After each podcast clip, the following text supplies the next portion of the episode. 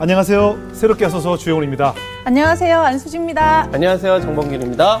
우리가 구약의 욥기서를 읽다 보면 엎친 데 덮친 격이라는 말이 절로 떠오르게 되죠. 오늘 모실 분도 본인의 같은 이런 경험을 했다고 고백하시는 분입니다.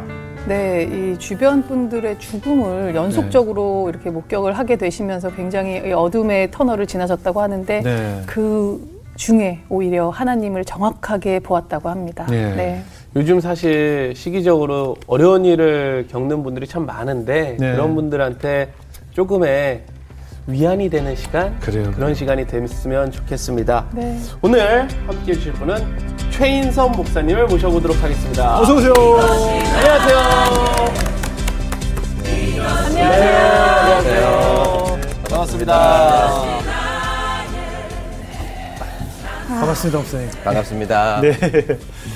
목사님은 그 멀리 김천에서 오셨죠? 네, 경북 김천에서 목회하고 있습니다. 아, 그러시군요. 네. 예, 그 목사님 그 인터뷰를 제가 봤더니 네. 일단 눈에 띄었던 것이 네.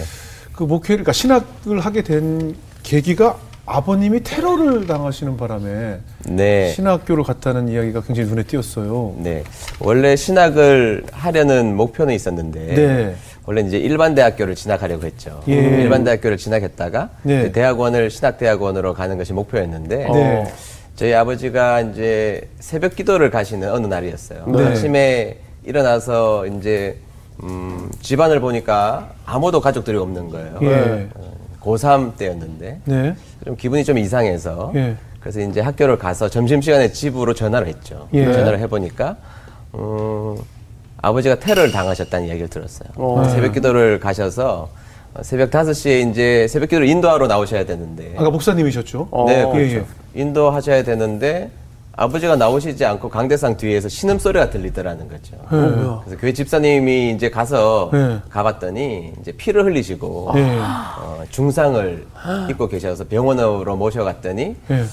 이제 몸에 피도 흘리시고 턱 관절이 완전히 내려앉는 아주 중상을 당하셨던 거예요. 예. 그래서 예, 이제 깡패가 새벽에 네 강도가 이제 제 아버지가 시계가 금색이었는데 사실은 장날에서 사신 거거든요. 누가 주신 건데. 마치 롤렉스처럼 보였나 봐. 어머. 예. 그래서 이제 그 아버지 주머니에 있는 작은 돈과 강도를 만났군요. 네, 그래서 강도를 만나신 거죠. 예. 그래서 이제 그렇게 아프신 아버지가 이제 영남대학교 병원에서 큰 수술을 하고 네. 저를 부르시더라고요. 예. 제가 이제 갔더니 자리에 앉아봐라. 네. 그러니까 네가 목사가 되려고 하는 의지를 내가 알긴 알겠는데 네.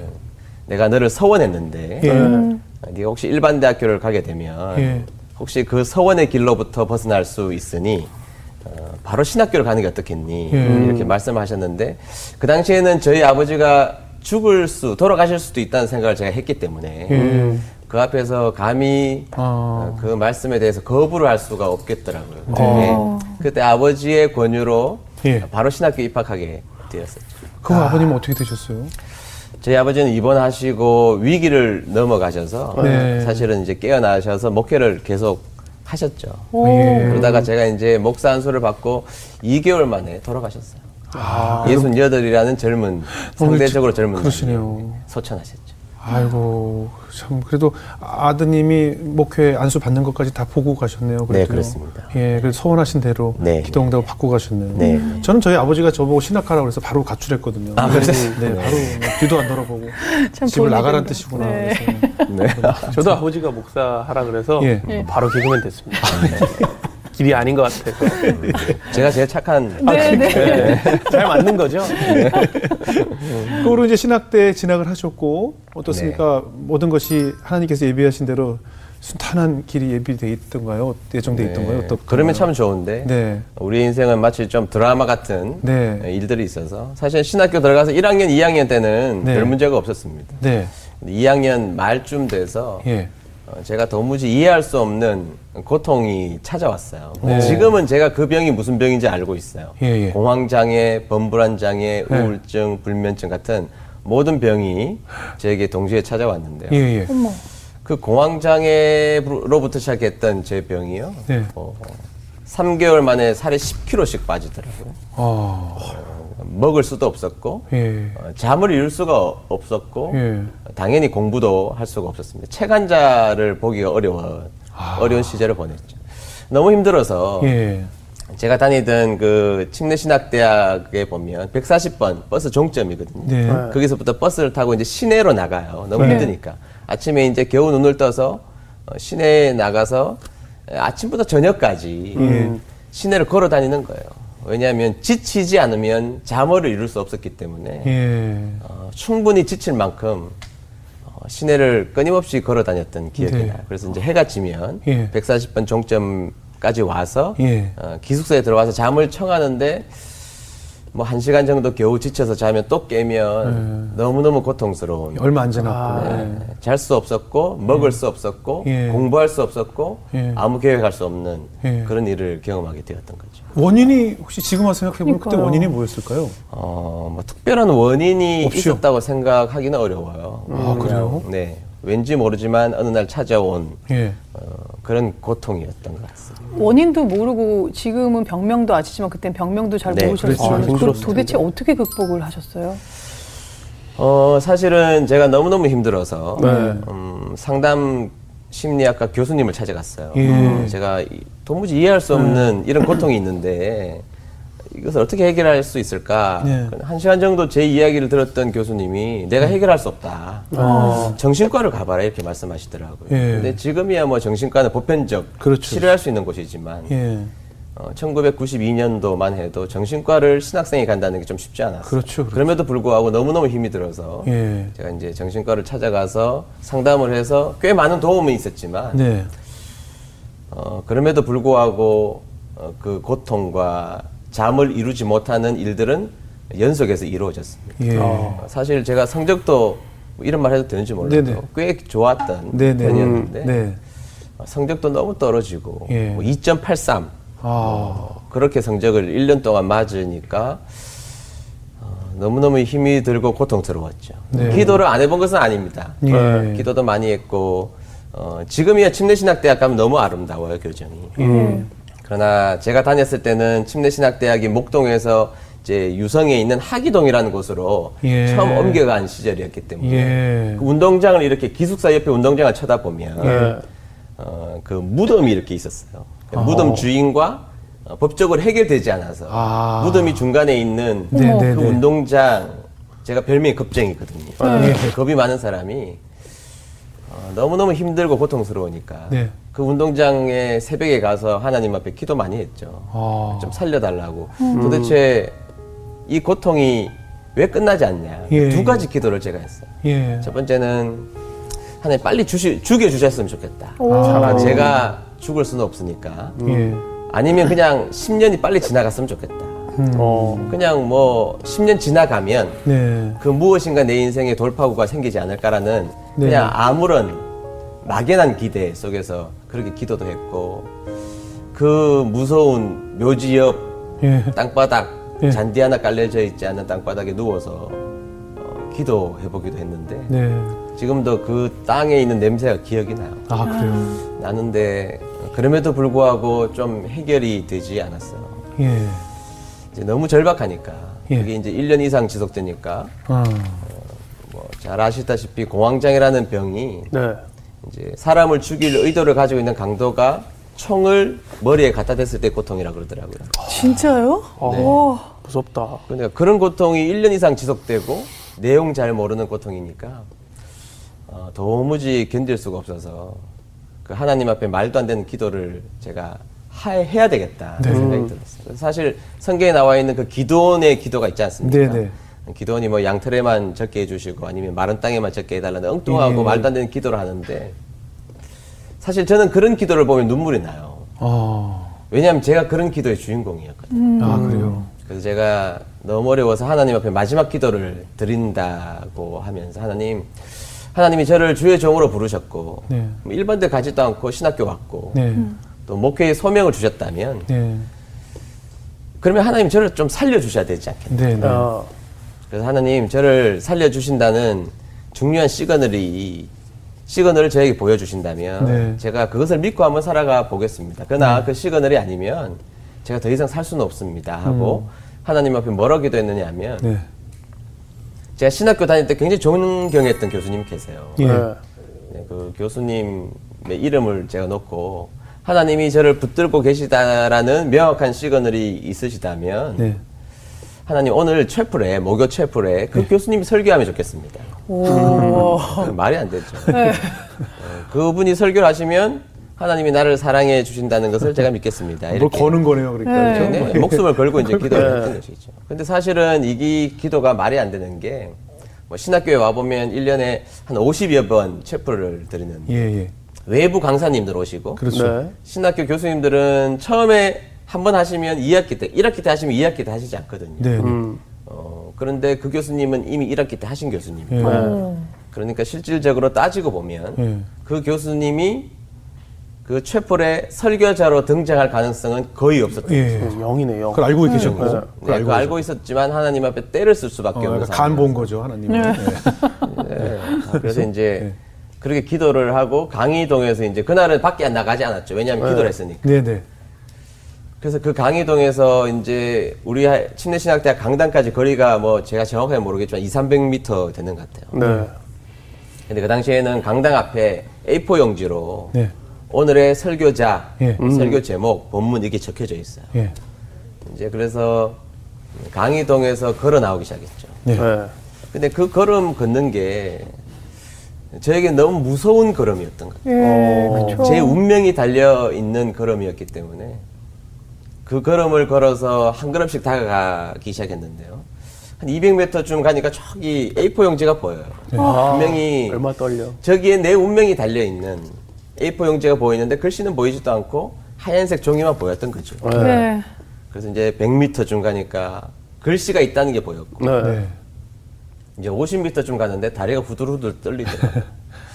걸어가기가 너무너무 힘들었고 이제 30m, 20m 이제 한 10m쯤 오니까 글씨가 보이는데 네. 설마? 네, 설마. 제가 기도했던 그 교수님의 성함이 적혀져 있는 거예요. 사람이 기도했지만 기대하지 않는 기도가 있거든요. 그래요. 맞아요. 그런데 기대하지 않았던 그 기도를 하나님이 응답을 해주신 것이죠. 제가 그 교수님 성함을 보고 제가 그 채플실 맨 앞으로 뛰어갔어요. 조금 이제 제가 원래 채플 들을 때마다 맨 뒤에 앉았거든요. 제가 회개 많이 했습니다. 네. 지금도 우리 교인들 뒤에 앉는 교인들 제가 참 이해를 많이 하는 사람인데 그날은 무조건 앞에 갈 수밖에 없었던 상황이었고 설교가 뭔지 본문이 무엇인지 찬양을 부르기 시작하는 그때부터 눈물과 콧물이 쏟아지는데요. 우리가 이 부비동이 하나라고 그러잖아요. 눈물이 쏟아지는데 제 속에 콧물이 그렇게 많이 나온다는 것은 처음 느꼈어요. 네. 그래서 제가 좀 체면 같은 것을 좀 잘 차리는 사람인데 하나님께서 응답해 주신 그 현장 가운데서는 저의 체면이라는 것은 아무런 의미가 없고 그렇죠. 강당 맨 앞에 가서 그냥 찬양 때부터 끊임없이 계속 눈물을 흘리기 시작했어요. 그런데 그러다가 성경 본문을 읽는데 한 번 더 소스라치게 놀랐죠. 네. 왜냐하면 그 본문이 제가 신학교 들어갈 때 소명받았던 본문이거든요. 실패하고 좌절했던 베드로에게 예수님 찾아오셔서 예. 저반을 차려주시면서 네가 나를 사랑하면 내 양을 먹이라. 그 말씀을 교수님이 하고 계신 거예요. 제가 소명받았던 말씀, 우리 하나님은 한 번 더 부르신다고 말씀하셨는데 그때 한 번 더 부르시는 하나님을 제가 만났던 것이죠. 그리고 이제 뭐 사실 설교 내용이 귀에 그렇게 들어오지는 않았어요. 왜냐하면 너무 절박했기 때문에 그냥 눈물밖에 나지 않았어요. 끊임없이 울다가 눈을 떠보니까 모든 학생들 다 가고 강당 불 꺼져 있고 저 혼자만 펑펑 울면서 하나님 앞에 하나님 이 못난 자를 지금도 지켜주시는 그 은혜가 너무 고맙습니다. 한참 울다가 정신을 차리고 이제 눈물 닦고 콧물도 닦고 정신을 차리고 가만히 앉아 있는데 갑자기 배가 고파오기 시작합니다. 왜냐하면 제가 그동안 좀 전에도 이야기했지만 3개월 만에 살이 10kg 빠지고 먹고 싶다는 욕망을 한 번도 가져본 적이 없었거든요. 지난 1년 동안. 어쩌다가 한 그릇도 아니죠. 반 그릇 정도는 먹으면 토해내야 될 만큼 무역질이 날 만큼 힘들었는데 갑자기 배가 고파오기 시작합니다. 그래서 제가 제 발걸음 옮겨서 옛날에 강의동 밑에 식당이 있었거든요. 네. 지하로 내려가서 식당에 들어갔어요. 지금도 기억이 나요. 1200원짜리 빨간색 육개장 오늘의 메뉴 이렇게 적혀있는 1200원을 내고 10권으로 내고 이제 그 육개장을 받아서 식당에 혼자 앉아 있었죠. 그리고 이제 음식이 한 번도 넘어오지 않았던 제 1년의 삶이었는데 네. 그날따라 그 빨간 육개장이 제 목구멍으로 콸콸 넘어가는 거예요. 와. 또 눈물이 나더라고요. 그것은 육개장이 제 목으로 넘어가는 것이 아니라 하나님의 응답과 그렇지. 하나님의 은혜가 제 목구멍으로 넘어간다는 생각을 할 수밖에 없었던 것이죠. 예. 그래서 제가 그때부터 살아나기 시작했던 거예요. 그때 이런 느낌이었어요. 네. 이렇게 우리가 유리창을 청소하면 네. 유리창 청소하는 그 도구 가운데 뒤에는 스펀지가 돼 있어서 네, 네. 퐁퐁 같은 세제로 유리창 이렇게 퐁퐁 비누칠을 하고 나서 네. 그 뒷면을 돌리면 네네. 네, 브러쉬로 이렇게 깨끗하게 네네. 네, 머리부터 발끝까지 깨끗하게 되는 느낌을 두 번 받았어요. 그래서 이제 살게 되었고 졸업도 잘하게 되었고 결혼도 했고 목사안수 받고 지금의 목회 예정까지 오게 되었던 거죠. 그렇게 진짜 뭔가 마음이 좀 뭔가 깨끗해졌을 때 딱 주신 응답적인 메시지도 또 있으셨어요? 네, 그렇습니다. 네. 그 당시에 제가 왜 울었겠어요? 그렇죠. 하나님이 나를 붙드셨다는 그 본질적 이유 때문이지만 네. 제 마음속에 강하게 들었던 생각은 너의 교만을 하나님이 그대로 둘 수 없었다라는 응답이 있었어요. 사실은 제가 이제 물론 이 공황장애가 교만하면 다 걸리는 병이다 이렇게 생각하지는 않습니다. 그렇죠. 이거는 뭐 모든 분들에게 얼마든지 올 수 있는 병이라고 생각하지만 네. 저에게 왔었던 개인적 깨달음은 그런 깨달음이었어요. 제가 사실은 제가 다니던 고등학교가 뭐 명문고등학교였기 때문에 뭐 9등급, 10등급을 해도 꽤 이름 있는 좋은 대학에 갈 수 있는 고등학교였거든요. 명문대학, 명문고등학교였어요. 어디예요? 네? 어디예요? 네, 경북 김천고등학교. 김천. 네, 김천. 지금 자사고죠. 네. 예. 그런데 이제 김천고등학교를 다니고 있었는데. 9등급, 10등급만 해도 그러니까. 괜찮은 대학을 갈 수 있는데 이제 아버지께서 갑자기 신학대학교를 가라고 말씀하시니까 제가 3월달 모의고사에 이제 침례신학대학을 옛날에 학력고사 시절에는 지원을 할 수 있었거든요. 예, 그렇죠. 그래서 이제 지원을 이렇게 해봤더니 2등하고 70점 차이가 나는 거예요. 그러니까 이제 공부를 안 해도 충분히 들어갈 수 있고 그래서 이제 무사히 신학교에 또 공부 1년 동안 열심히 놀면서 신학교에 들어갔고 또 신학교에 들어가서 우리 선배가 있었거든요. 고등학교 선배님이 계시는데 도서관에서 저를 부르더라고요. 그래서 제가 책은 이렇게 봐야 돼 그렇게 이야기해서 아, 형 제가 책 열심히 볼게요 했더니 왜 열심히 보려고 해? 그래서 아 제가 뭐 장학생 한번 해보려고요. 그러니까 웃으시는 거예요. 네가 몰라서 그렇지 신학교는 M자 분포도다. 잘하는 아이들이 굉장히 많고 못하는 아이들도 있지만 굉장히 잘하는 애들이 많기 때문에 150명 가운데 3, 4등 장학금 주는 거 그거 쉽지 않다고 그 비웃음이 저에게는 굉장히 비수처럼 꽂혔어요. 그래서 공부를 좀 이렇게 했더니 또 차석 이렇게 하게 나와요. 그래서 제 마음속에는 신학교와 저하고는 좀 맞지 않는다. 신학교 아이들하고는 좀 맞지 않는다는 생각을 제가 좀 했던 것 같아요. 사실은 제가 지금 그렇지 않거든요. 지금은 제가 가장 사랑하는 학교가 한국침례신학대학이고 거기에서 너무 좋은 친구들을 만났고 거기에서 모든 것을 깨달았고 저를 살려주셨고 그래서 이 침례신학대학 지금은 이제 제가 겸임 교수로 있는데 너무너무 사랑하는 학교인데 그 당시엔 그러지 않았던 것이죠.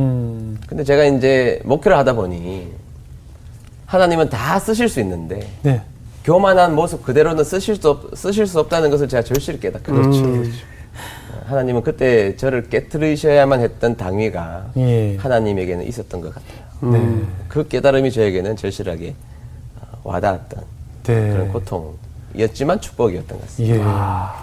그거 생나무를 사용할 수는 없잖아요. 이렇게 좀 다듬어서 목재용으로 좀 다듬어야 그죠. 사용할 수가 있으니까 아마 그런 시간이 아니었나 싶어요. 네. 근데 지금 말씀 듣기 좀 목사님께서 공부도 잘하셨고 굉장히 말씀도 잘하시고 똑똑하시고 그래서 32살이라는 좀 젊은 나이에 네네. 담임 목사님도 되셨더라고요. 네. 그럼 이제 지금 이렇게 하나님께서 잘 갈고 닦으셨으니까 네. 무엇이든지 네네. 탄탄대로해서 승승장구하실 것 같았는데 네네. 이제 교회를 맡으시면서 어떤 어려움들이 있었나요? 네.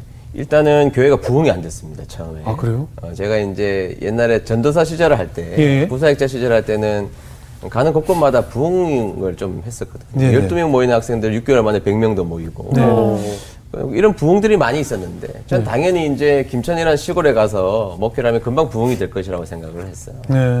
근데 2년 동안 교인이 한 명도 늘지가 않아요. 그리고 오히려 교인들이 줄어들기까지 하는 그런 어려움이 있다가 예.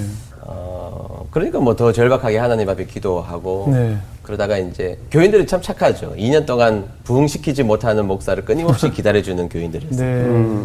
그러다가 이제 2005년 2년 3년을 기다리게 하시고 예. 2005년도부터 교회가 이제 성장하기 네. 시작을 했습니다. 그래서 이제 시골에 이제 김천이라는 작은 소도시에 성장하는 교회가 별로 없는 지역이거든요. 뭐 대구 다음으로 복음화율이 가장 낮은 지역인데 아, 그래요. 그 지역에서 저희 교회가 이제 그 본당 의자가 꽉 차서 네. 그 이제 간이 의자를 놓고 예배 드려야 할 때만큼 교회가 이제 2009년도까지 네. 뭐 본당이 크진 않지만 네. 한 200여 명까지 제가 갔을 때 50명, 60명 정도 되는 교인이었으니까 네. 200여 명까지 성장을 하고 교회가 너무너무 재미있었던 네. 시절을 보내고 있었습니다. 네. 이게 2009년 6월 달까지요. 네네. 그런데 이제 2009년 6월 18일 예. 목요일이었는데요. 제가 이제 지금은 그렇게 조금 뚱뚱해 보이나요? 아니요. 그렇죠. 네. 그런데 옛날에는 제가 굉장히 뚱뚱했어요. 아, 그래요? 허리가 이제 34도 잘 안 맞고 예. 셔츠를 제가 105를 입으면 네.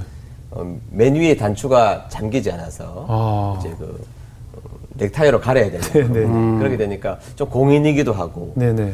좀 관리를 좀 해야 되겠다 생각이 들어서 제가 2008년도부터 예. 자전거를 뭐 중고등학교 때 타고 다녔던 것이니까요. 예. 운동도 좋아하지 않지만 자전거를 타기 시작했어요. 예. 살도 많이 빠졌고 근데 목사가 좀 타고 다니니까 예. 교인들이 좀 보기 좋았던 것 같아요. 예. 성도님들 가운데 한두 분씩 자전거를 사기 시작했던 것입니다. 네. 그래서 이제 교회에 꽤 많은 인원들이 자전거를 샀고 네. 주일 오후에 마치면 그 자전거 옷 혹시 아시나요? 알아요. 예. 포춘쿠키. 예. 네? 네. 딱 달라붙는 옷. 굉장히 미망하잖아요. 예, 포춘쿠키. 네. 그래서 이제 교회 앞마당에 다 민망하게 목사부터 시작해서 아, 성도님들까지. 네, 다 성도님들까지 민망한 옷을 입고 헬멧 쓰고. 네, 헬멧 쓰고 네. 자전거를 타기 시작했죠. 와, 네. 제대로 주일날. 네. 네. 주일날 오후 되면 김천의 추풍령 고개라고 아시나요? 네네네. 네. 들어본 것 같아요. 추풍령 고개까지 올라가서 라이딩을 하고 내려와서. 근데 이제 성도들이 꽤 재미있었던 것 같아요. 네. 목사님 주일날만 하지 말고 평일에도 한번 더 타면 어떨까요? 그래서 아 이거 좋다고. 예. 그래서 이제 목요일 저녁에 예. 저희들이 이제 7시 지나서 네. 만나기로 하고 그때부터 한 번 더 타자. 예. 이렇게 해서 타기 시작했던 것입니다. 예. 근데 이제 6월 18일 2009년 6월 18일 추풍령을 다녀오는 길이었습니다. 예. 뭐 다녀오다가 우리 배고프다고 예. 그래서 칼국수도 먹고 뭐 묵도 먹고 두부도 먹고 예. 그렇게 하다가 이제 내려오는 길이었어요. 예. 이제 그날따라 많은 인원이 참석하지 못했어요. 네. 제일 적은 숫자 5명이 모여서 자전거를 타고 내려오는 길이었는데 제가 두 번째 자전거를 타고 내려왔고 네. 네. 한참을 내려오는데 갑자기 뒤에서 금속성 추돌 소리가 쾅! 쾅! 2번이 나는 거예요. 네. 제가 너무 놀라서 여기 뒤를 돌아다 봤더니 제 바로 옆에 네. 우리 교회 집사님이 쓰러져 계시는 거예요. 자전거를 집어 던지고 제가 그 집사님이 이제 약사셨거든요. 네. 제가 막 몸을 만지어 보니까 그 몸이 다 굳어 계신 거예요. 소위 말해서 즉사를 그 자리에서 하신 거죠. 집사님 아무리 소리를 쳐도 눈을 뜬 상태로 돌아가신 거예요. 어머 어떡해. 그 모습을 보고 있는데 너무너무 마음이 이거는 뭐 어떻게 할 수 있는 방법이 없었어요. 네네. 그냥 뭐 주여 이름만 부르고 있었는데 갑자기 뒤에서 더 큰 소리로 여기도 와봐 막 이런 소리가 들려서 그 자전거 신발이 클릭 슈즈라는 게 잘 뛰기 어렵거든요. 네네. 제가 그러나 뭐 어떻게 할 수 없이 전속력으로 제가 이제 100m쯤 가보니 네. 한 집사님은 도로로부터 이탈해서 네. 차로 추돌해서 도로 밖으로 떨어져 계신 거예요. 아휴. 제가 가서 봤더니 그분도 돌아가셨어요. 근데 이제 그 사고 낸 사람이 경찰관이었어요. 어? 경찰관인데 네. 음주를 하고 네. 뺑소니 교통신호를 어기고 사고를 낸 거예요. 이게 이제 9시 뉴스에 여러 번 날 만큼 큰 이슈가 된 그렇겠네요. 거죠. 그게 이제 우리 교회에서 일어났는데 그 일을 시작한 목사는 살아있고 우리 교회에서 제가 정말 모범스러운 가정 중에 한 가정이에요. 제가 우리 교회 가운데 모범스러운 가정 5가정을 뽑으려면 그 중에 2가정 예, 집사님 2분이 한 분은 약사고 한 분은 교사셨는데요. 너무 모범스럽게 신앙생활 하셨던 그 2분이 우리 교회에서 우리 교회 공동체에서 그리고 저의 인생에서 그 가족의 인생에서 사라져버리고 난 거죠. 눈 깜짝할 사이에 그냥 사고가 난 거잖아요. 그래서. 심정이 어땠을까요? 네. 그때 저의 심정은 그냥 이 모래알이 저 개인적으로는 예. 제가 모래알이라면 그냥 저기 절벽 바다에서 던져져서 네. 도무지 찾을 수 없는 존재가 되어버린 그런 희미한 존재가 되었다는 생각과 심장이 그냥 땅바닥에 붙어있는 생각밖에 들지 않죠.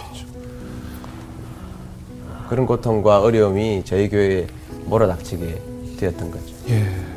그러니까 병원에서 정신도 하나도 없으셨을 것 같아요. 경황이 없을 것 같은데요. 네, 저는 기억이 잘 안 나는데 네네. 저를 봤던 집사님과 우리 교회 이제 부사역자들이 목사님 정신이 좀 잃으신 것 같다. 그렇겠죠, 그렇겠죠. 그러면서 그 장례식장 병원 그 시신이 있는 곳을 제가 막 왔다 갔다 했다 그러더라고요. 2층에 네. 갔다가 1층으로 왔다가. 네. 그러니까 집사님들이 목사님 붙잡고 있으라고, 우리 목사님 큰일 난다고. 그래서 제가 너무 절망 가운데 기억도 별로 없고. 네. 가만히 생각해 보세요. 이제 3일 지나서 장례를 치러야 되는데 그 젊은 집사님 입관 예배 한번 드리고 예. 바로 연속해서 또 입관 예배를 그리고 장례식장에 동시에 갈 수가 없어서 네. 제가 한쪽을 가고 또 한쪽은 부목사님에게 부탁을 해서 장례식을 그렇게 치러야 하는 그 절망감 예. 그런 절망감이 2009년 6월 18일에 있었던 일들이었죠. 얼마나 죄책감 같은 것도 크셨을까요? 내가 네, 왜 그렇습니다. 그날 자전거를 탔을까? 뭐 이런 사고 후에 꼭 그런 죄책감들이 굉장히 사람들을 힘들게 한다고 하거든요. 그때 그 자리를 가지 않았으면, 내가 자전거를 타자고 하지 않았으면, 맞아요. 내가 그런 이야기를 하지 않았다면, 뭐 그때 거길 가지 않았다면 이런 생각들이 굉장히 사람을 힘들게 한다고 하더라고요. 네, 뭐 살아있는 자체가 죄책감이죠. 그러니까. 내가 지금 생존해서 살아있어서 그분들을 마주대야 된다는 자체가 네. 그게 죄책감이었고 성도님들 앞에 서 있다는 그 자체가 죄책감이었고 그렇죠. 물론 말씀하신 것처럼 추풍령을 가지 않고 다른 곳에 갔으면 그렇죠. 그날은 그 칼국수 먹지 않고 돌아왔으면 그렇죠. 이야기 몇 마디 하지 않고 돌아왔으면 그렇죠. 뭐 그런 생각들을 수없이 하겠죠. 많이 했을 것 같아요. 네. 아이들이 그 힘들어하는 아버지의 모습을 보고 아이들도 많이 힘들었을 것 같아요. 자녀들도. 네, 그렇습니다. 자녀들이 참 똑똑한 아이들이에요. 그 네. 가정에. 똑똑한 아이들이고 신앙생활도 잘하는 아이들인데 네. 얼마나 힘들고 고통스럽겠어요. 네. 그 아버지의 부재, 네. 그 다정하신 아버지의 부재 앞에 얼마나 힘들었겠습니까. 저는 장례를 치르고 나서 이제 우리 교회 카페에서 이렇게 네. 그 가족들하고 아이들하고 또 우리 아들하고 같이 이렇게 모여 있는데요. 네. 갑자기 저희 아들이 네. 저희한테 아빠 하고 오는 거예요. 네. 제가 그러니까 너무 당황해서 네. 너 아빠라고 하지 마. 아빠라고 하면 안 돼. 그런데도 얘는 뭐 아무것도 모르니 초등학교 1학년생이. 그렇죠, 그렇죠. 또 아빠 왜? 이래서 내가 귓속말로 아빠라고 한 번만 더 그러면 혼날 줄 알아. 그래서 또 아빠 뭐 내가 그래서 그 아이를 끌고 예. 목욕실에 들어가서 예. 확 두들겨 뺐던 기억이 나요. 어떤 마음인지 알 것 같아요. 네. 애는 아빠라고 부르지 뭐라 네. 불러. 근데 그 애가 모르는 알겠어요. 하지만 예. 근데 하지만 그치. 아빠를 그렇게 잃은 그럼 애 앞에서 아빠라고 부르는 맞아. 제 아들을 때릴 수밖에 없는 그렇죠, 그렇죠. 그런 절박한 상황. 이었죠. 그 아이들에게 금기어처럼 아빠라는 단어가 금기어가 돼버린 네. 그런 사건이겠네요. 끝없이 목회하시면서도 많이 힘들으셨을 것 같은데 사고가 그것뿐만이 아니라면서요. 또 어떤 일들이 있었나요? 네, 이제 겨우 장례 치르고 아주 극한 감정으로부터는 네. 조금 벗어난 상태. 사람이 이제 극한 감정에 다다르면 그때는 모르지만 시간이 지나면 또 우리의 이성이 작동을 해서 네. 그것을 끊임없이 이해하려고 하는 노력들을 하지 않습니까? 그런데 네. 그런 노력도 하기도 전이었어요. 네. 8월 말쯤 2개월 정도 지났죠. 예. 우리 교회 부목사님이 이제 있었는데요. 예. 이제 우리 교회 와서 교육전사부터 시작해서 풀타임 사역자 되고 이제 목사 안수 받고 결혼하고 뭐 이렇게 네. 그렇게 10년간 저하고 사역했던 아주 열심히 사역했던 저하고 친한 우리 부사역자, 부목사님이었는데요. 이제 아무리 교회가 어려워도 네. 우리 부사역자도 휴가는 보내줘야 되잖아요. 네. 그래서 노 목사, 우리 힘들지만 휴가 다녀와라. 네. 그래도 우리가 살아야 되지 않겠냐. 네. 빨리 다녀와. 이렇게 해서 이제 휴가를 다녀왔어요. 네. 휴가를 다녀오고 일주일이 채 지나지 않아서 갑자기 저에게 이야기를 하는 거예요. 목사님. 우리 애가 좀 이상해요. 의식이 없는 것 같아요. 무슨 네. 소리냐. 네. 빨리 병원 가봐라. 그래서 이제 병원에 갔더니 큰 병원으로 옮겨라 그래서 네. 이제 경북대학교 병원으로 옮겼더니 네. 그 당시에는 제가 처음 들어봤던 병입니다. 네. 용혈성 요독증후군이라는 병인데. 그건 뭐죠? 뭐 이렇게 그 요즘엔 이슈가 많이 되어서 맥도날드 같은 데서 패티가 온전하게 되지 않으면 네. 걸리는 네, 네, 네. 신장 투석이 필요한. 근데 이건 굉장히 응급한 병이라서 치명적이죠. 치명률이 높아요. 네, 맞아요. 근데 갑자기 그 병이 걸렸다는 거예요. 어머. 그래서 제가 알고 있는 의사들에게 연락을 해봤더니 예. 목사님 조금 위험할 것 같아요. 예. 그리고 나서 3, 4일 정도 투병하다가 네. 이 아이도 세상을 또 떠나고 말아요. 그 휴가 갔다가 뭘 잘못 먹었나 보죠? 그런 것 같아요. 제가 무엇인지는 인과관계는 잘 모르지만 예. 무엇인가를 잘못 먹어 지금 뭐 무엇을 먹었느냐에 중요하겠어요. 그렇죠. 괜히 그러니까. 또 그분들에게 죄책감이 될 수 있어서. 그렇죠. 아이고. 그런데 그래서 세상을 또 떠나고 나니까 불과 2개월 만에 그렇죠. 한 번에 큰 매를 맞고 나서 반복된 예. 고통이 2개월 만에 또 찾아오게 된 거죠. 교인들은 어땠을까요? 주변 네. 분들의 반응도 네 교인들은 왜 힘들지 않았겠어요? 왜 울지 않았을까요? 다 네. 울고 힘들었겠죠. 네, 네. 그런데 참 우리 교인들이 감사한 것은 네. 저에게 찾아와서 목사님 힘내라 뭐 이런 말도 했지만 네. 장례를 다 치르고 이제 집에 들어와서 아무 생각이 없는 날 네. 어떤 집사님은 소고기를 사들고 문 앞에서 목사님이 힘을 내야 예. 살아갈 수 있다고 소고기 주고 가고 예. 어떤 집사님은 그날 저녁에 수박을 한 덩어리 사와서 목사님 이거 드시고 힘을 내셔야 우리도 같이 살아갈 수 있다고 목사님 힘을 내야 된다고 그런 이야기를 성도님들이 오히려 하셔서 예. 사실은 이 목사의 내면 속에는 수많은 갈등과 고통이 있는데 성도들은 그래도 그것을 이겨나가려고 하는 몸부림을 저에게 보여줘서 제가 힘을 내야 되겠다. 오히려 그런 생각을 하게 성도들이 예. 했던 것 같아요. 예. 성숙한 성도들. 오히려 주변에서는 소문이 좀 안 좋지 않았을까. 왜냐면 저 교회에 지금 자꾸 안 좋은 일이 생긴다. 그렇죠. 이런 것 때문에 오히려 힘드셨을 것 같은데. 정확하게. 그렇죠. 어르신들도 그렇죠. 주위에 있는 분들은 뭐 그 당시 은혜 드림 교회 망했다. 젊은 목사 쓰러졌다. 교회 사분 오열됐다. 뭐 그런 이야기들이 뭐 끊임없이 들렸죠. 예. 선배 목사님들 전화 와서 최 목사 괜찮아. 아, 목사님 견뎌가고 있습니다. 이겨 나가고 있어요. 그러면 또 전화 와서 다른 분이 괜찮아 또 이렇게 물어보는 분들이 네. 굉장히 많으셨죠. 그래서 주위에는 그 당시 은혜 드림교회 망했다 뭐 그런 이야기들이 많이 들려오기 시작했었어요. 근데 여기서 끝이 아니고 또 무슨 일이 있으셨어요? 네. 참. 그리고 나서 이제 3개월쯤 지났네요. 예, 예. 11월 한참 신종 플루가 이제 유행할 때 신종 플루가 유행하고 팬데믹 전 세계 팬데믹이 일어나서 안 그래도 힘든데 두려움. 그 당시에는 제 마음이 예. 교인들이 맹장 수술만 해도 간이 철렁 내려앉는. 그렇지. 만에 하나 잘못되면 예, 예. 신종 플루 걸리면 뭐 그렇죠. 너무 긴장하는 놀란 가슴이었던 거죠. 예. 근데 이제 저하고 어릴 때부터 친구였던 그 친구도 목사님 아들이에요. 예. 그 친구도 목사님 아들이고 저도 목사님 아들이었는데 같이 이제 밴드 활동, 그룹사운드 네. 밴드 활동을 어릴 때부터 하던 네. 친구, 그 교회에서 충성하고 있는 저하고 아주 절친인 친구가 우리 교회 집사님이었거든요. 예. 근데 11월 말에 갑자기 목양실 문을 막 두들기는 거예요. 예. 그래서 제가 문을 열었더니 예. 목사님, 우리 애가 좀 이상해요. 그러면서 옷을 이렇게 위에를 보여주는데 온몸에 멍이 들어있는 거예요. 뭐예요? 뭐 이게 도대체 뭐냐고 물어봤더니 병원에서는 백혈병인 것 같다고 큰 병원 가보는 게 좋지 않겠냐고 그래서 바로 서울대학병원으로 예. 전원 조치를 했던 거죠. 예. 예상대로 그대로 백혈병이었던 거예요. 그러니까 6월 달에 그리고 8월 달 예. 그리고 11월 달 그렇게 크지 않은 교회에서 엄청난 일들이 우리 교회 내에서 일어났던 일이죠. 그리고 이제 결국에는 그 아이가 은결이라는 아이인데요. 네. 그러니까 목사놀이 하기 좋아하는 친구예요.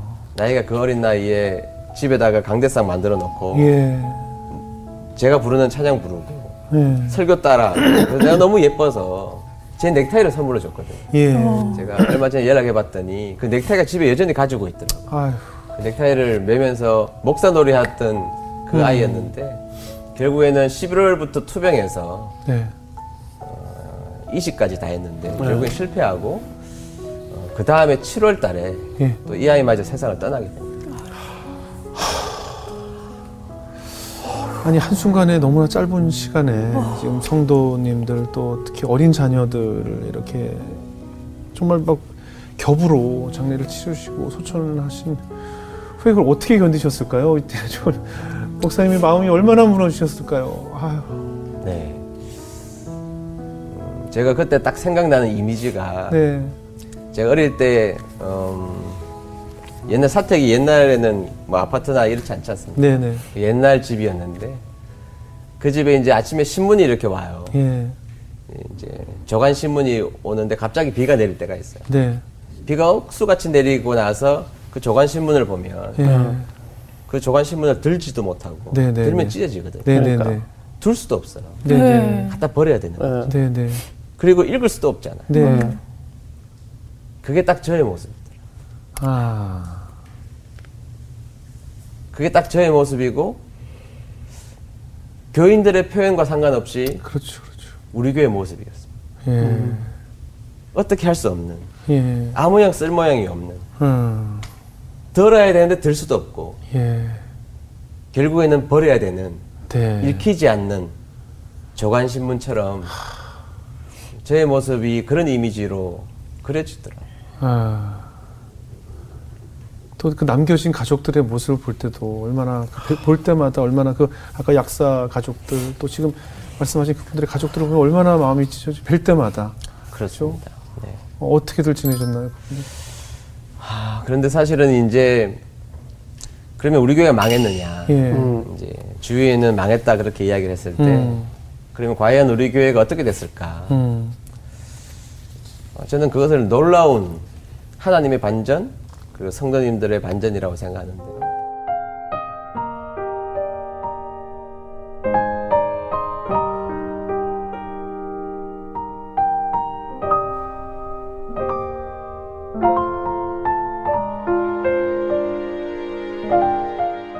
이분이 세 가족 옆에 앉아 계시더라고요. 세 가족 옆에 앉으셔서 눈물을 흘리면서 성경책을 찾아주시고 찬성가를 찾아주시는 그 모습을 보는 제가 설교를 못하지. 얼마나 힘들었겠어요. 그렇죠. 좀 전까지만 해도 약사 부인이고 사모님 소리 듣고 그렇죠. 그러니까. 물질적 여유도 있었고 행복한 가정이었고 네. 근데 어느 날 자기에게 찾아온 그 운명이라는 게 너무 절박한 운명이 되어버렸지만 그 절박한 운명 속에서도 교회가 그리고 하나님 주신 사명을 지키기 위해서